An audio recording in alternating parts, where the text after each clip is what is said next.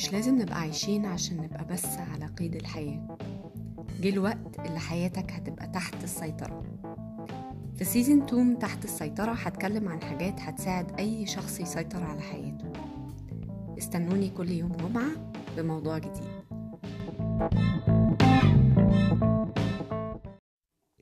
أنا نور النحلاوي صيدلانية ومرشدة صحية. بساعد الناس اللي عندها مشاكل هرمونية أو مشاكل في الهضم إن هم يحلوا المشاكل دي بطريقة طبيعية ومتكاملة من خلال الطب الوظيفي اللي هو ال functional medicine وده بيشتغل على إن إحنا بنشوف إيه المشاكل دي من جذورها اللي هي طبعا بتختلف من كل شخص للتاني وبنحلها عشان ما ترجعش تاني. لو عايزين معلومات زيادة ادخلوا على نور النحلاوي dot com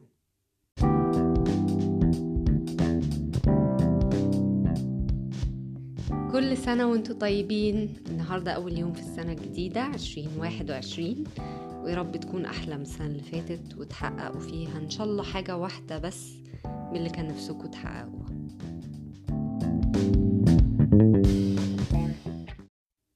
النهاردة هتكلم عن حاجة اسمها Ultradian Rhythm Breaks أو الفواصل المفروض ناخدها خلال اليوم عشان نقلل الضغط العصبي.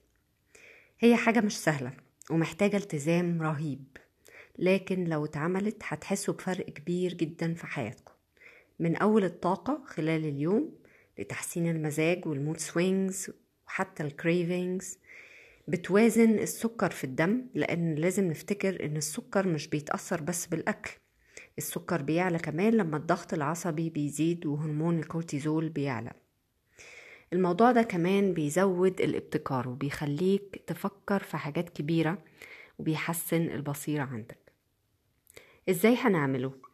قبل ما أشرح إزاي عايزة افكركم إن كل حاجة في الحياة فيها طلوع ونزول ups and downs. كل حاجة بتبقى زي الموجة. مش بيقولك الدنيا زي المرجيحة. بالظبط كده. عشان كده إحنا لازم نفصل بمزاجنا. قبل ما جسمنا ينهار ويطلب منا الفصلان ده غصب عننا.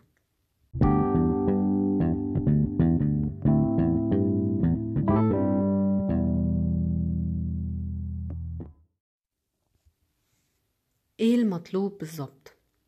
بعد ما نصحى وناخد الثلاث دقايق على الأقل لنفسنا اللي اتكلمت عليهم الحلقة اللي فاتت نبدأ اليوم عادي جدا. وبعد حوالي ساعة ونص وعلى فكرة الوقت ده مدروس وعلمي لازم ناخد عشرين دقيقة فاصل. إيه عشرين دقيقة؟ مش لازم عشرين دقيقة يا سيدي ابتدي إن شاء الله خمس دقايق. يعني أي وقت هتاخده كفاصل أو كبريك هيبقى أحسن من ولا حاجة. وبعدين ارجع لشغلك تاني.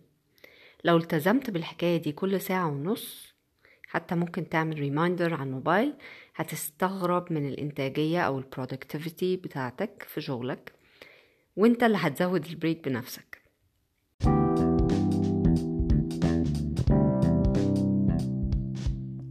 إيه بقى اللي هيحصل في ال break ده؟ مخلفات الخلايا وكل مخلفات نشاطك البدني والعقلي الجسم هيتخلص منها. جهازك المناعي بيتجدد لأنك بتوقف أي نشاط عامل لك ضغط على جسمك. على فكرة أنت لو بدأت تلاحظ نفسك شوية بعد ما تبدأ الموضوع ده هتلاقي إن جسمك بيديلك إشارة تقريبا كل ساعة ونص.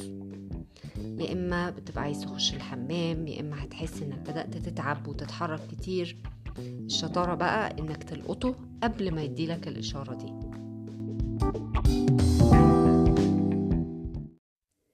هتعمل إيه في الفاصل ده؟ وقف كل حاجة بتعملها محتاجة للمخ. اقعدي في مكان ضلمة وغمضي عينك. لو تعبان قوي ممكن تنام عشرين دقيقة. اقعد على كرسي هزاز مثلا.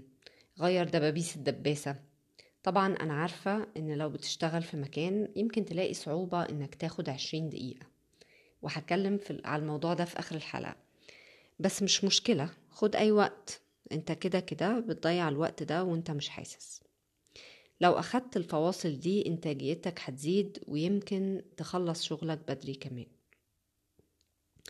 إيه أفكار تانية لحاجات ممكن تعملها في الفواصل دي؟ اشرب حاجة بالراحة جدا وانت باصص من الشباك ادخلي الحمام حتى لو مش حاسة إنك محتاجة. اتمشى بالراحة وانت باصص حواليك. طبعا ابعد عن التليفون أو أي شاشة. اقعد على كرسي هزاز زي ما قلت قبل كده أو حتى على بنش وخلي مخك يسرح. ممكن تسمعي guided meditation أو تعملي يوجا أو stretching. فكري في بقية يومك عايزاه يمشي إزاي.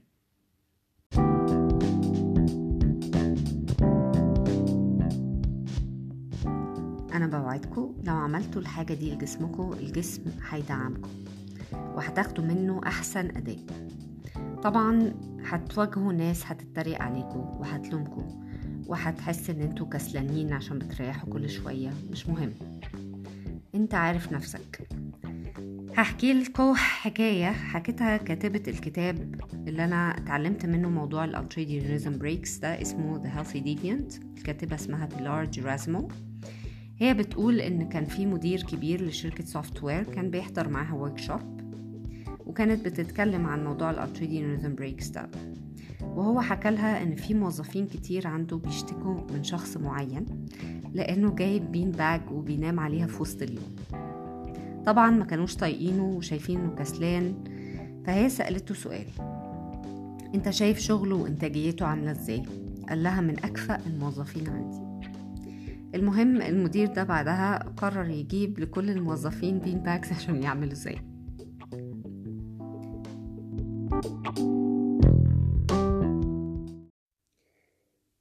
دي فكرة خد فاصل وارجع تاني. من الحاجات الفعالة جدا لمقاومة الضغط العصبي خلال اليوم. لو جربتوها ابعتولي واحكولي تجربتكم.